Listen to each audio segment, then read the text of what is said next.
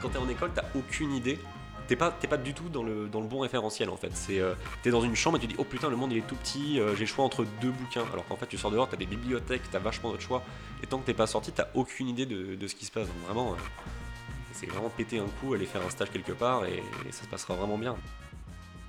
Salut, c'est Maxime et tu écoutes Sonar, le podcast qui t'aide à trouver ton cap dans l'océan des possibles. Dans cet épisode, je reçois Sylve Chevet, qui travaille actuellement en tant que product manager chez Ledger, une startup française qui développe des portefeuilles physiques et sécurisés de crypto-monnaies. Avant de travailler chez Ledger, Sylve a étudié à HEC après une classe préparatoire. Il s'est notamment investi dans les associations de l'école et a fait plusieurs stages dans des entreprises de l'écosystème entrepreneurial, dans des startups et dans un fonds de capital risque. Sylve partage avec toi son quotidien de product manager, métier qu'il trouve particulièrement intéressant pour des profils issus d'écoles de commerce il explique aussi de manière très claire les premiers choix de carrière qui ont été les siens. J'espère que cet épisode te plaira et je te souhaite une très bonne écoute. Salut Sylve, euh, merci, merci de me recevoir dans les, dans les locaux de, Ledger. Euh, j'ai une question assez simple à te poser pour entrer directement dans le vif du sujet. Euh, tu es ce qu'on appelle un product manager. Est-ce que tu avais connaissance de ce qu'était un product manager il y a 3 ou 4 ans? Alors il y a 3 ou 4 ans, probablement pas, je devais avoir une idée assez vague euh, du truc. Euh, je devais peut-être avoir une idée via Project Manager, c'était un ou deux cours qu'on avait eu, mais vraiment product euh, au sens de ce que je fais aujourd'hui, j'avais probablement pas une idée très claire de ce que c'était. Et quelle différence avec justement ce que tu avais vu en cours euh, versus ce que tu connais aujourd'hui et le milieu dans lequel tu évolues Alors en règle générale, quoi que tu aies pu voir en école, ça ressemble à rien à ce que tu fais euh, en, vrai, à part peut-être euh, peut-être de la finance parce qu'on est assez le conseil parce qu'on est assez bien préparé là-dessus. Mais ouais, globalement, le product management, c'est un peu inconnu au bataillon. pourtant, c'est vraiment parfait pour des profils généralistes type, école de, type école de commerce, post-prépa particulièrement. Euh, donc j'avais vu ça via des, cours sur le project management, donc c'était euh, euh, comment tu fais pour construire une centrale nucléaire, mais également une petite partie sur le développement en agile et le développement de soft, mais c'était plus sur du project management au très long terme, de ce qu'on appelle du project management en waterfall. Donc voilà, tu fais un plan, tu le déroules sur 20 ans et tu espères de pas finir comme l'opéra de Sydney avec 50 ans de retard. mais il y avait peu de... J'ai vraiment, je le vois maintenant aujourd'hui avec l'expérience que, j'ai en product management, il n'y avait aucune vraie euh, tournure sur le product management tel qu'il est employé aujourd'hui, les méthodes agiles, ou, ou, très très peu en fait. Euh, il n'y avait pas forcément un, le bon prisme, je dirais. Et comment as, enfin justement, comment tu t'es familiarisé avec tout ça si, par définition, tu n'as pas trop vu ça en école? Est-ce que tu as fait des stages ou? Alors moi, les stages que j'avais fait, c'était une CEO bras droit dans une, dans une startup en première année, bossé chez Rocket en e-commerce en Birmanie pendant, pendant la première partie de césure, et puis j'ai fait du, VC en deuxième, donc j'avais pas du tout fait de, de produit, mais en fait sur les, trois expériences que j'ai eues, j'étais à chaque fois en énorme autonomie, donc c'est probablement le truc qui était le plus proche du, du, du produit. C'était euh, en Birmanie, c'était euh, bite, ton couteau, des Excel et tu, tu te débrouilles. Quoi. Tu peux peut-être expliquer justement ce que c'est Rocket et euh, ce que c'est que du VC donc, Rocket, et pardon, excuse-moi. Rocket Internet, donc c'est une, une, boîte allemande dont le, le business model, c'est en fait de prendre des des startups qui fonctionnent en Occident et de les sortir, euh, de, de, sortir leur version dans des pays émergents. Donc moi par exemple j'étais dans, la, dans shop.com.mm, donc c'est euh, le amazon.com en Birmanie, donc le premier et le plus gros site de, e-commerce euh, en Birmanie à l'époque. Donc ça a été racheté par, par Alibaba. Classique. Ouais, et VC c'est Venture Capital, donc le capital risque c'est investissement dans les startups. Donc les gens te donnent de l'argent et tu l'investis dans les startups et tu espères que ça fera de l'argent après. Et donc, euh, par rapport à ces expériences-là, ensuite, comme, donc, d'où, le, le, produit, euh, enfin le product management euh, Le product management, c'était bah, la raison pour laquelle j'ai fini en, en, fait en produit, c'était tu t'en rends compte en fait qu'il existe au fur et à mesure cette espèce de drôle de truc qui est le product management. Putain, c'est sympa, mais t'as absolument aucune idée de comment rentrer dedans. Euh, t'as l'impression que les gens deviennent product manager d'un coup, euh, sortis de nulle part.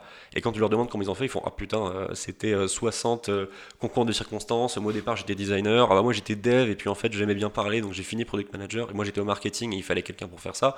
T'as vraiment pas de track vraiment défini. C'est même un truc que tu vois même dans les études sur les product managers. la plupart des product managers deviennent product managers, mais par chance en fait, euh, pas vraiment par pure euh, euh, motivation ou c'est vraiment concours de circonstances qui les amènent à être PM.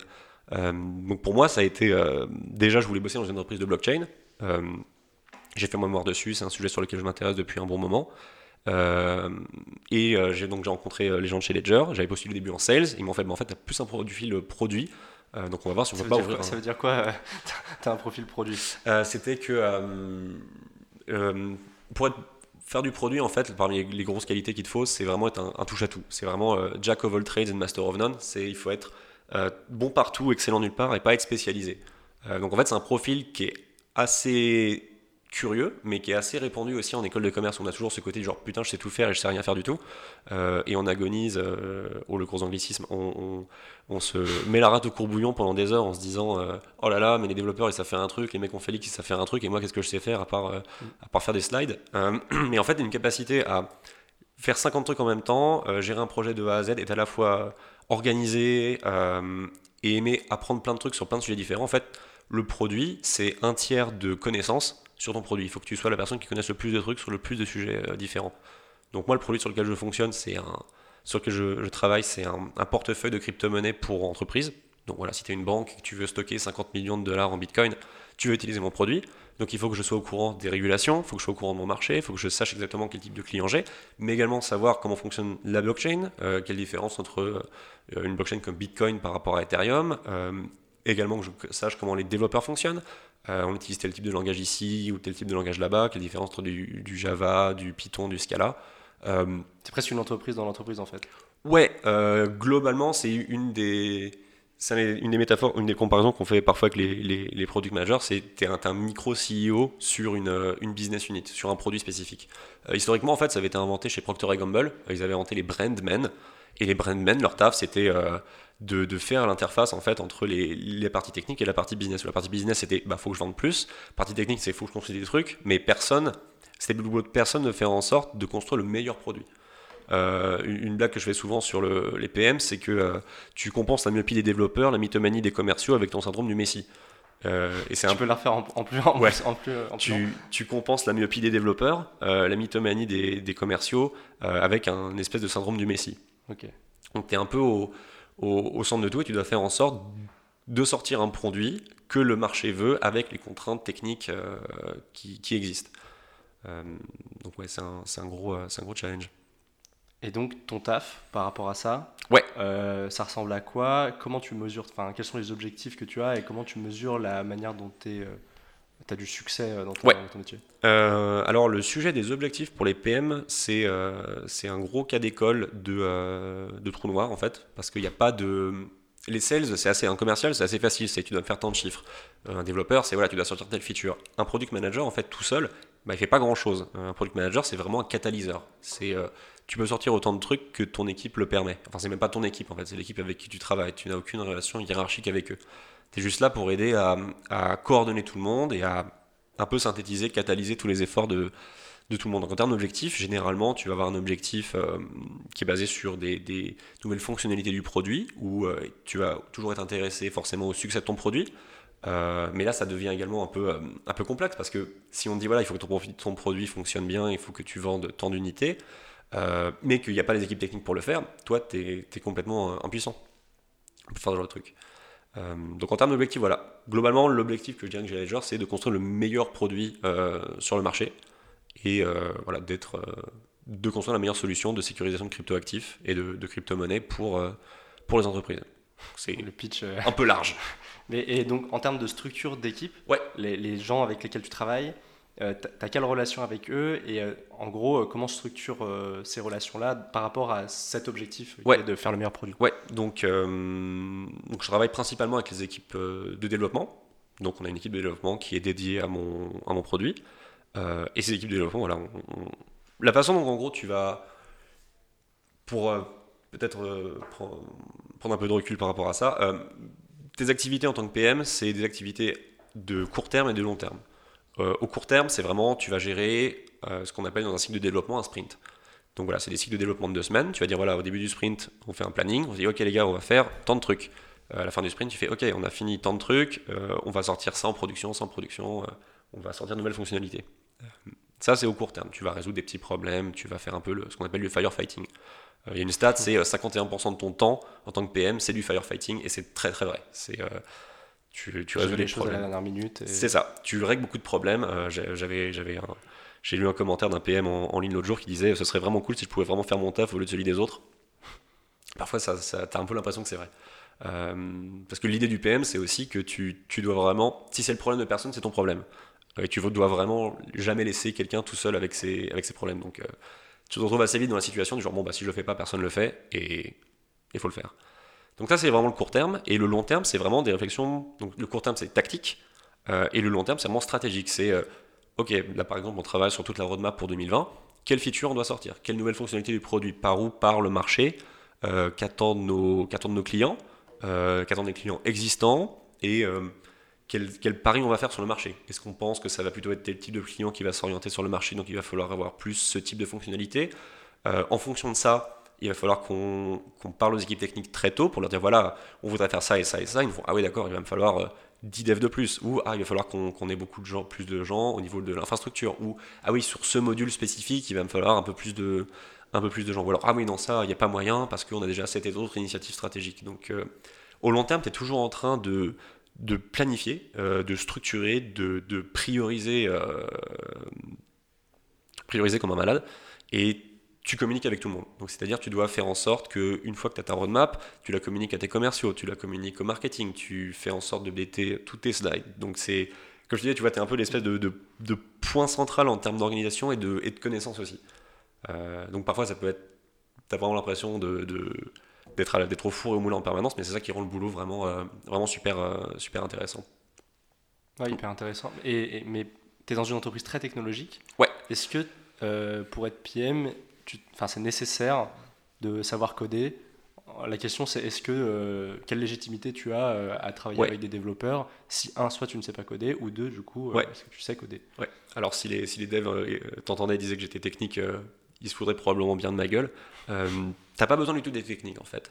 Le, la, la fonction d'un PM, la façon dont son travail va s'organiser et la façon dont une division produit va s'organiser va complètement dépendre d'une part de du type d'entreprise dans lequel tu travailles, et de deux, du produit en lui-même. Je te donne un exemple. Euh, nous, on bosse sur un truc super niche, de la cybersécurité sur les crypto-monnaies. Donc là, tu es vraiment dans le truc le plus, euh, plus spécialisé possible. Euh, donc en fonction de ça, il va falloir avoir des, PM qui ont une, une expertise un petit peu plus technique. Si tu travailles sur un site, par exemple, de e-commerce, en e-commerce, c'est très spécialisé, mais c'est également très standardisé, dans le sens où tu vas pas faire la différence au niveau de la technicité du produit tu vas la faire sur d'autres choses, au niveau du pricing, au niveau des offres, au niveau du visuel. Donc ça va être un autre type de, de profil qui va être euh, poussé. Si tu regardes les, types d'offres qui sont généralement euh, sur les job boards comme AngelList ou autre pour PM aux États-Unis, les mecs vont te mettre à chaque fois euh, un master en computer science. Mais c'est mm. absolument pas nécessaire. Beaucoup de PM que je connais n'ont jamais touché à une ligne de code. Moi, je fais du Python parce que je suis un idiot. J'aime bien me croire technique, mais t'es pas du tout obligé de faire ça. C'est juste en France, ça, d'après toi, ou c'est euh, non, ça va vraiment en général. Non, c'est vraiment en général. Euh, tu as différentes, on va dire, euh, sortes de PM. déjà, il y a la grande, la grande divergence PO-PM, donc Product Owner ou Product Manager. Expliquer la différence, ouais. C'est pas ultra clair, hein, pour être honnête avec toi. La, la, façon dont je le distinguerais, ce serait PO, il est beaucoup plus tactique. Donc c'est vraiment, tu es avec les devs, tu fais, tu fais les sprint planning, tu fais les stand-up avec eux, tu es, un peu, euh, un peu le garde-chourme des, des, développeurs, mais tu fais également en sorte qu'on se tienne au plan. Euh, mais dans ma vision du truc, le PO n'a pas forcément une vision, une vision stratégique ou d'autres activités. Euh, PM, tu vas, tu vas aller rendez-vous client, tu vas aller travailler sur des slides, tu vas écrire des articles, tu vas produire du contenu, tu vas travailler sur du pricing, tu vas faire. Tu as toute une autre gamme d'activités en fait qui n'entrent pas directement sous la coupe du PM. Donc je dirais que si tu es PM, tu fais un peu de PO, mais pas forcément l'inverse. Mmh.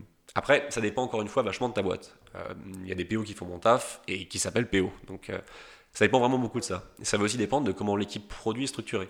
Euh, globalement, les équipes produits, elles sont soit dans la division produit, donc elles reportent directement au CEO et au board. donc tu as un head of product, et après c'est subdivisé par, par produit. Soit c'est sous l'engineering, donc en gros ça va être rattaché au développement, ça c'est très vrai dans les trucs très techniques ou ça peut également être sous le marketing. Tu as également des PM qu'on appelle des product marketing. Donc ça va beaucoup plus travailler sur tout le côté packaging, le côté pricing, euh, et on a également, nous, chez, chez, chez Ledger. D'accord, ok. Hyper intéressant. Euh, et par rapport à ton expérience de PM, toi, qu'est-ce qui t'a le plus euh, surpris? As toutes les seules activités de PM que tu as eues, c'est chez Ledger, on est d'accord? Ouais. Qu'est-ce qui t'a le plus surpris dans ce que tu as eu à faire jusqu'à présent? Enfin, Est-ce qu'il y a des choses un peu surprenantes qui te sont arrivées dans ces deux dernières années Ah ouais, ouais, ouais. globalement, quand je suis arrivé, j'avais l'impression de pas comprendre grand chose. Et en fait, la façon dont je suis arrivé chez Ledger, c'était. je suis arrivé avant le lancement du produit, donc c'était une chance vraiment inestimable. Généralement, en fait, il y a très peu de product managers et très peu de, gens dans les divisions produits parce qu'également il y a peu de produits dans le monde. Euh, et donc c'est généralement tu arrives sur quelque chose qui a déjà été développé et tu dois travailler avec de l'héritage et ce qu'on appelle du legacy. Donc tu, tu fais avec cela. Et là je suis arrivé sur un produit qui n'était pas encore lancé. Donc c'est vraiment un truc qui est super excitant et c'était une super opportunité parce que tu peux vraiment mettre ta patte. Euh, c'est également un côté qui est super sympa en tant que PM, c'est que tu as vraiment l'impression de... En fait tu produis des trucs, tu produis du contenu, tu orientes le développement et tu as un peu l'impression de créer quelque chose et de mettre ta patte dessus. Donc c'est vachement euh, satisfaisant. Il y a des articles que j'avais écrits, euh, des, documents. Le premier truc que j'ai fait en arrivant, en fait, c'est euh, j'ai fait une documentation parce que je comprenais rien. Donc j'ai fait, on n'a pas un outil de wiki en interne. Je fais, ah bah si. J'ai fait, ok cool, je vais, je vais faire un intranet pour mon produit. Donc après, ça m'a permis de former les équipes qui sont arrivées après, les équipes de sales, et même les équipes de développement. Et maintenant, on l'utilise également dans d'autres dans, dans équipes. Donc ça, c'était c'était c'était vraiment super marrant. Donc ouais, ce qui m'a surpris, c'était j'avais l'impression de rien comprendre, mais en fait, très tôt, tu comprends que personne ne comprend rien non plus. Donc, euh, tu, euh, c'est peut-être le truc qui m'a le plus, euh, le plus surpris. C'était, faut vraiment que tu fasses les trucs en fait.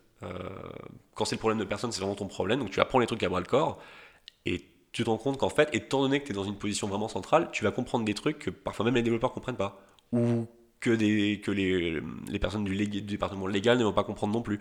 Et toi, tu es au milieu, tu fais bon, bah d'accord, il va falloir que je, fasse en sorte de trouver une sorte de, une sorte de solution. pour donner un exemple, un des trucs qui a j'ai une solution qui a, dégénéré, mais un peu dans le bon sens. C'est, euh, euh, je travaillais sur un, un, petit, un petit module pour mon produit, et euh, maintenant je suis responsable du code de ce truc. Donc à chaque fois qu'un développeur pousse du code, il vient me voir et fait Ah, tu peux l'approuver? Je Putain, mais pourquoi je suis encore, pourquoi je suis encore sur ce module-ci en fait? Ok, hyper intéressant. T'as pas toujours travaillé dans des boîtes aussi tech que Ledger, pour le coup? Non. T'as as beaucoup d'expérience quand même dans l'écosystème startup. Euh, puisque bah, soit tu as travaillé directement dans des, entreprises de ce type-là, soit dans un fonds de capital risque, tu as vu des sociétés qui étaient, qui hmm. étaient des startups. Euh, qu'est-ce qui, te, qu'est-ce qui te plaît autant dans ce, dans ce type de structure? Et euh, est-ce que tu t'es quand même posé la question à un moment donné dans ton parcours, notamment en école, de, de, faire autre chose tout simplement, ou ça a toujours été très clair pour toi? Moi, clairement, l'idée que j'avais toujours eue depuis que j'étais euh, tout môme, c'était un jour je crée ma boîte. Euh, et donc dans ce petit ci je m'étais toujours dit, bah voilà, je vais me foutre dans la pire situation à chaque fois, le truc où tu es vraiment le plus tout seul et le plus en autonomie, euh, pour se préparer par rapport à ça. Mais ouais, il y, avait un bon moment où je m'étais dit, bon, allez, ça va bien de, faire joujou en Birmanie, en capital risque, dans des structures de 10 personnes. Peut-être aller dans une entreprise un peu plus, un peu plus établie. Mais en fait, j'ai rien trouvé qui me plaisait vraiment. Ledger, ça a vraiment été le, coup de foudre. C'est un produit sexy, une équipe géniale euh, sur un marché euh, délirant. C'est c'est vraiment excellent. Tu as vraiment l'impression d'être au Far West, de dire putain, il va falloir construire le village euh, et l'arrivée d'eau et la totale. hmm. Ce, que tu, ce que tu dis également quand tu commences dans un truc aussi risqué, en un sens, c'est au pire, ça fera une super histoire à raconter plus tard. mais moi, je m'étais vraiment posé la question, particulièrement en sortie d'école, je m'étais dit, ok, j'ai vraiment envie de repartir en VC. Euh, donc j'ai failli partir dans un, dans un, dans un fonds de VC. C'était quoi euh, tes autres plans euh, en fin d'école Ouais, fin d'école globalement, moi c'était VC ou startup. Parce que j'avais fait mon choix entre ça et une plus grosse structure, parce que j'en avais trouvé aucune en fait où j'allais pouvoir m'évanouir. m'épanouir, merde. m'évanouir, c'est en startup que je le fais. ouais, j'avais, j'avais toujours, j'ai encore un peu cette vision apocalyptique de la grosse boîte, du genre ah tu peux rien faire, euh, il te faut 50 euh, formulaires pour avoir un crayon papier. Pour d'un autre côté, quand tu es en startup, t'as rien, t'as même pas de crayon papier, t'as pas de formulaire non plus, tu dois tout construire. Donc il y a un juste milieu à, rencontrer, qui est peut-être la scale up. Euh, voilà, c'est quand tu es une startup de 200 personnes, tu clairement plus une startup. Ouais, vous êtes combien chez, chez Ledger 200. 200. Donc vous rentrez dans cette, dans cette catégorie-là. C'est ça, oui. Et, tu parlais au, début de, de, ton intérêt euh, particulier pour la blockchain. Ouais.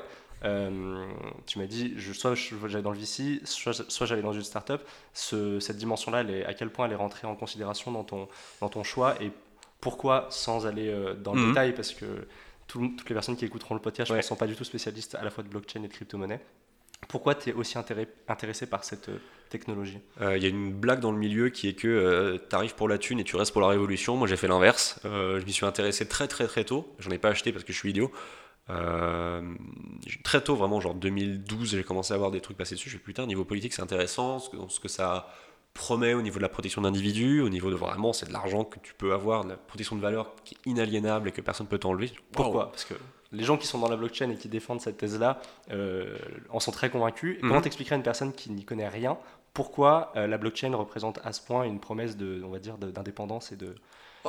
Euh, ok, donc tu peux foutre 500 euros sous ton oreiller, mais si du jour au lendemain la banque centrale décide de dévaluer ta monnaie ou décide que en fait les billets de 500 euros n'ont plus de cours légal, t'es fichu. Tu perds tout ton argent. Donc, pour un parallèle avec la Birmanie, c'est exactement ce qui s'est passé. ils ont démonétisé 90% de leur masse monétaire pour remplacer leurs billets par des multiples de 9 pour une raison que tout le monde ignore encore aujourd'hui. Euh, le mec, je crois qu'il est toujours d'ailleurs ministre de l'économie. C'est un grand pays, la Birmanie. Euh, pour donner voilà, donc la, la, puissance monétaire, c'est vraiment une grosse puissance contre l'individu. Et dans ce topic-ci, vraiment, les crypto-monnaies, c'est un outil de plus. Euh, moi, je ne suis pas du tout de ces maximalistes qui pensent que le Bitcoin va être le nouveau moyen de paiement ou quoi que ce soit. Je suis juste content que ce soit une alternative. De la même manière que tu as plein d'outils en open source qui peuvent faire les mêmes trucs que des, des, outils propriétaires du style Word ou autre tu as la suite euh, LibreOffice qui permet de faire ça. Le Bitcoin, c'est la même chose, c'est de l'argent en open source. C'est une option de plus. Ça ça va pas remplacer, ça va être un paradigme différent. Euh, et c'est ça que je trouve vraiment, euh, je trouve vraiment super intéressant. et c'est globalement ça qui a vraiment fait la différence pour moi dans l'orientation dans, la blockchain. Au pire, dans 20 ans, ce sera quand même vachement marrant d'en parler. Tu étais en Birmanie quand il y, a eu, quand il y a eu cet événement-là Non, c'était bien après. J'étais en Birmanie quand le pays a vraiment commencé à, à s'ouvrir. Donc c'était beaucoup, beaucoup plus stable. Ok. Euh, est-ce qu'il y a eu un moment dans ton parcours, euh, donc tu as fait HEC, euh, où tu, tu, tu, as dit que tu avais quand même un, schéma assez clair de vouloir monter ta boîte à terme, mm. et donc l'expérience que tu as eue jusqu'à présent rentre plutôt dans ce cadre-là. Est-ce que tu as quand même eu des moments d'interrogation pendant les, les 4 ans peut-être que tu as fait en école euh, et, comment tu, quelles questions tu t'es posées et comment tu es arrivé à, trouver des réponses? Ouais, La première question que je m'étais posée, c'est pourquoi je paie 50 000 balles pour ça? Mais ça, je pense qu'on s'est tous posé euh, à, un moment, euh, à un moment ou un autre. je pense que j'ai pas eu de gros doutes sur, mon, sur mon parcours. Enfin, le, le, truc que je dis souvent sur les écoles de commerce, c'est que les deux meilleurs trucs, c'est ton réseau, tes potes et tes expériences professionnelles. Et c'est absolument pas grâce à l'école, c'est imitant des pizzas. Et ça, j'ai réussi à. Enfin, ça a été très bénéfique pour moi sur ces points-là, mais au niveau des cours et le reste, c'était pas vraiment. Euh, je me suis pas forcément épanoui. Donc, non, je veux pas dire que j'avais vraiment des, doutes vis-à-vis de mon orientation. Euh, bon, après, euh, je me suis dit que j'allais quand même partir six mois en Birmanie, donc à un moment, j'ai quand même eu un. Je me suis dit, oh putain, qu'est-ce que tu fais? Mais. Non, non, tu te laisses un peu. je veux dire, tu te laisses un peu porter. Bah, j'ai, eu, eu mon deuxième stage quand j'étais en Birmanie. c'était en VC que j'ai vraiment commencé à m'intéresser vraiment à la blockchain, à comprendre un peu plus au niveau technique et au niveau des business models qui peuvent être déployés, euh, comment ça fonctionne. Donc ouais, donc globalement, si je devais me filer un conseil à l'époque, c'est t'inquiète pas, ça va, ça va aller quoi. En fait, quand t'es en école, t'as aucune idée. T'es pas, pas du tout dans le, dans le bon référentiel en fait. C'est, euh, t'es dans une chambre et tu dis oh putain le monde il est tout petit, euh, j'ai le choix entre deux bouquins. Alors qu'en fait tu sors dehors, t'as des bibliothèques, t'as vachement d'autres choix. Et tant que t'es pas sorti, t'as aucune idée de, de, ce qui se passe. Donc vraiment, c'est vraiment péter un coup, aller faire un stage quelque part et, ça se passera vraiment bien. Mais l'école t'aide pas non plus du tout euh, dans ce métier pour, pour t'emmener voir d'autres trucs. Hein. Si vraiment tu avais, je sais pas, une moitié de ton temps que tu passais en, stage plutôt que 90% de ton temps en école, euh, je, pense qu'on en retirerait vraiment beaucoup plus. Et est-ce que tu as, l'impression euh, que c'est quelque chose que, l'activité que tu as actuellement chez Ledger, ça te ferme des portes d'une certaine manière? Absolument pas, non. Euh, je sais que j'ai un profil qui se spécialise, parce a vraiment product manager dans les sessions de sécurisation sur la blockchain, on va être genre 10 sur la planète et il y en a deux ici. euh, non, j'ai pas du tout l'impression que je me, ferme des portes, dans le sens où j'ai énormément d'autonomie. Euh, par exemple, j'ai vraiment géré du début à la fin toute l'évolution de la V2 de mon produit. Donc c'est vraiment de récupérer les feedbacks des clients, d'écrire les spécifications techniques, de travailler avec les devs, de planifier, d'être avec eux quand ça merdait et de le sortir en production. Donc ça, c'était un cycle de 6 mois. Et en junior, c'était vraiment une opportunité que jamais de ma vie j'aurais pu avoir euh, ailleurs. Quand tu es dans des plus grosses boîtes, dans les divisions produits, c'est généralement assez hiérarchisé, assez structuré. L'avantage, c'est que tu récupères beaucoup de processus. Euh, tu apprends beaucoup. mon, boss, par exemple, a passé 7 ans chez Swift.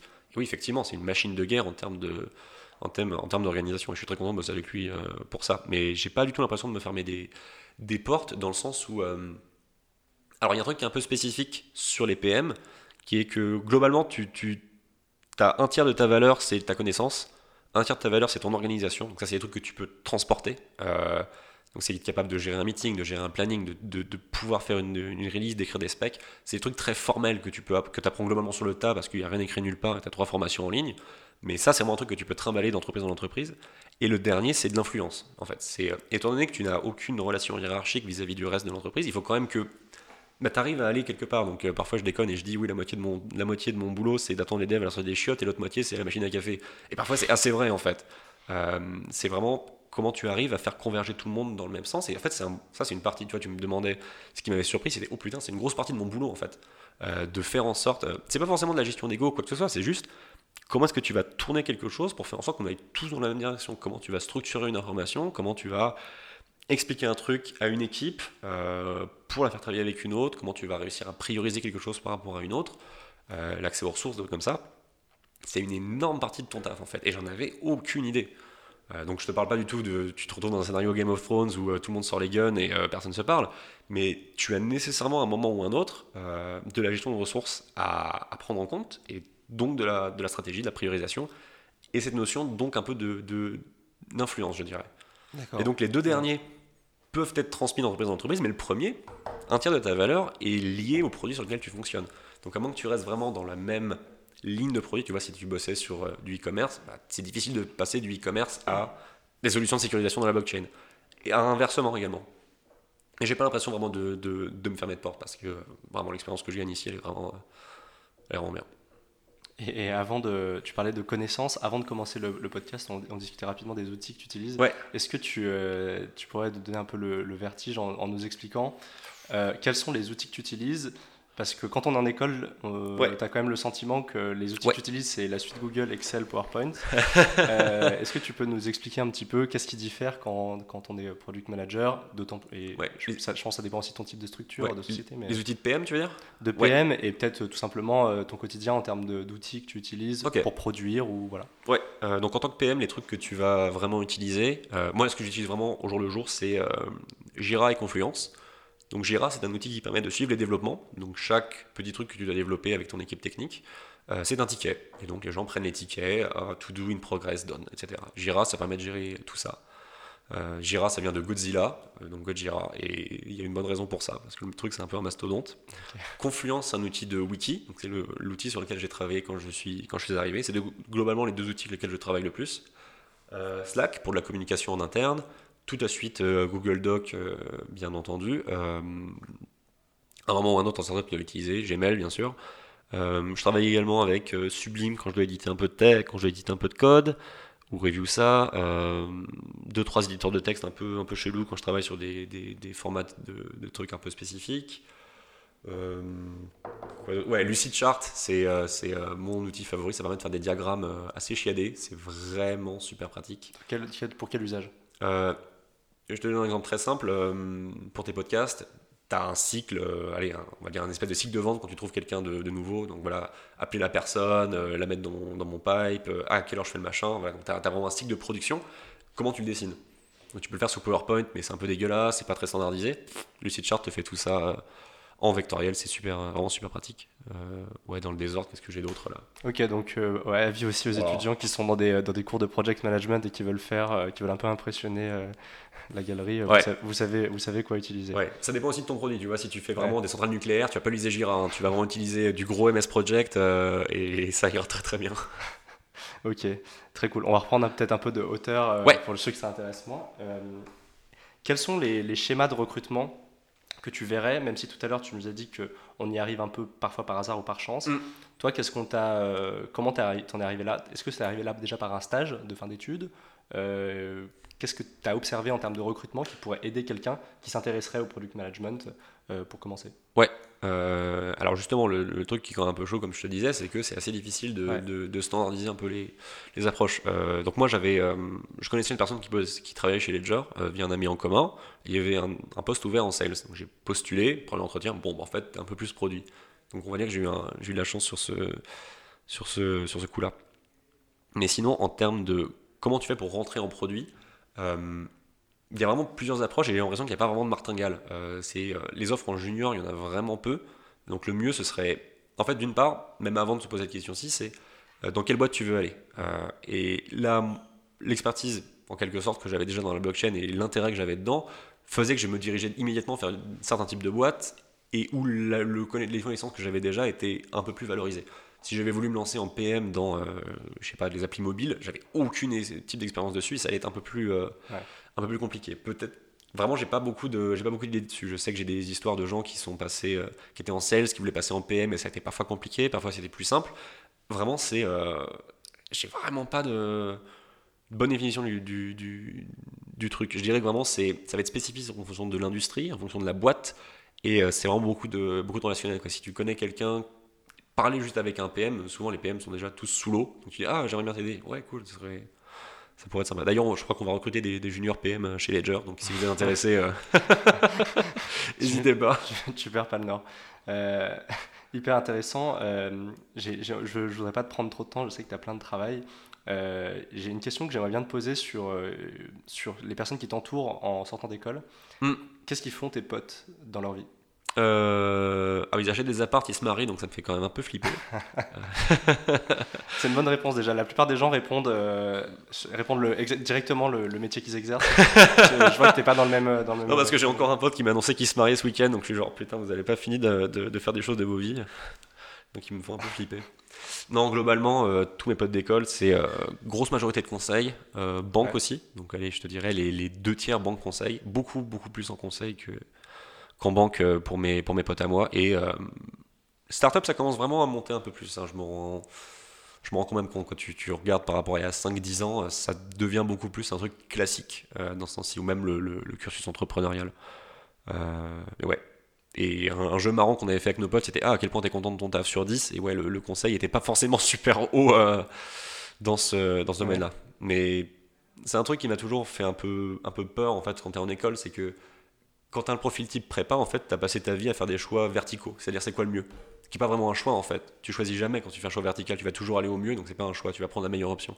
Donc, euh, ok, c'est quoi la meilleure prépa? Bon, t'as pas choisi, t'as pris la meilleure prépa. C'est quoi la meilleure école? T'as pas choisi, t'as pris l'école la plus haute qui mm. t'acceptait. Et après, faut que tu sortes un peu de ce moule-ci quand tu commences ton taf, parce que donc tu vas dire, ok, c'est quoi le mieux? Tu vas dire, oh, génial, le plus prestigieux, c'est du M&A, et tu vas crever comme un, comme un taré pendant 5 ans, et tu vas burn-outer. Et, enfin, je dis pas que c'est le cas de tout le monde, mais il y a une espèce de quand on est une espèce de bête à concours, euh, ce qui est un peu le cas de tout le monde quand tu es en grande école, euh, c'est assez difficile de passer de l'idée de faire des choix verticaux et des choix horizontaux, du genre, ok, qu'est-ce que j'aime faire? Et euh, j'avais fait un même sur Made sur le truc, c'était, oh putain, j'ai passé toute ma vie à bosser, donc j'ai aucune idée de ce que j'aime faire en fait.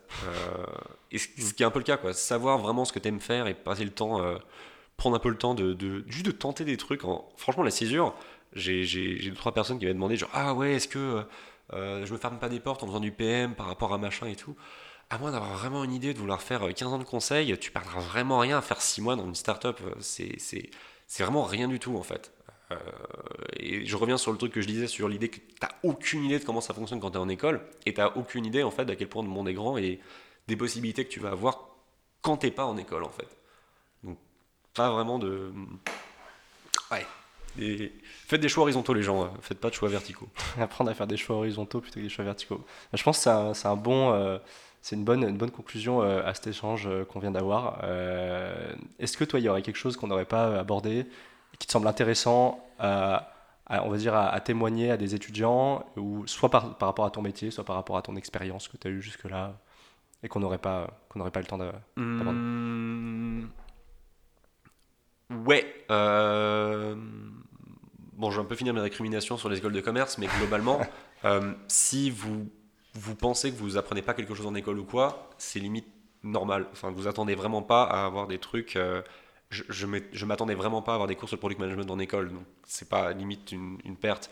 Mais s'il y a vraiment besoin, il n'y a aucun problème. Hein. Tu peux demander aux alumni ou autres, et c'est vraiment un truc que moi j'aurais dû faire euh, à l'époque et que j'ai pas du tout et que j'ai pas du tout fait. Donc se documenter soi-même ou aller juste bosser dans les, dans les trucs, en fait, c'est la meilleure, vraiment la meilleure manière de comprendre. Je suis avec des potes qui bossent en audit aujourd'hui qui me font putain, mais jamais de ma vie j'aurais dû écouter les cours de compta. Enfin, c'était mal expliqué et j'aurais pu le faire 50 fois mieux maintenant. Euh, donc c'est. Repartez. Ouais, si je devais vraiment donner un dernier conseil à la fin, c'est repartez pas en études à la fin de votre M2, barrez-vous, allez bosser. Si vous voulez changer le monde, allez dans une boîte. ok, bon, c'est clair, ça mérite d'être clair. Bah écoute, super, merci, euh, merci Sylve euh, d'avoir pris du temps pour échanger sur ton expérience. Et puis euh, bah, je te dis à bientôt. Merci beaucoup, ciao.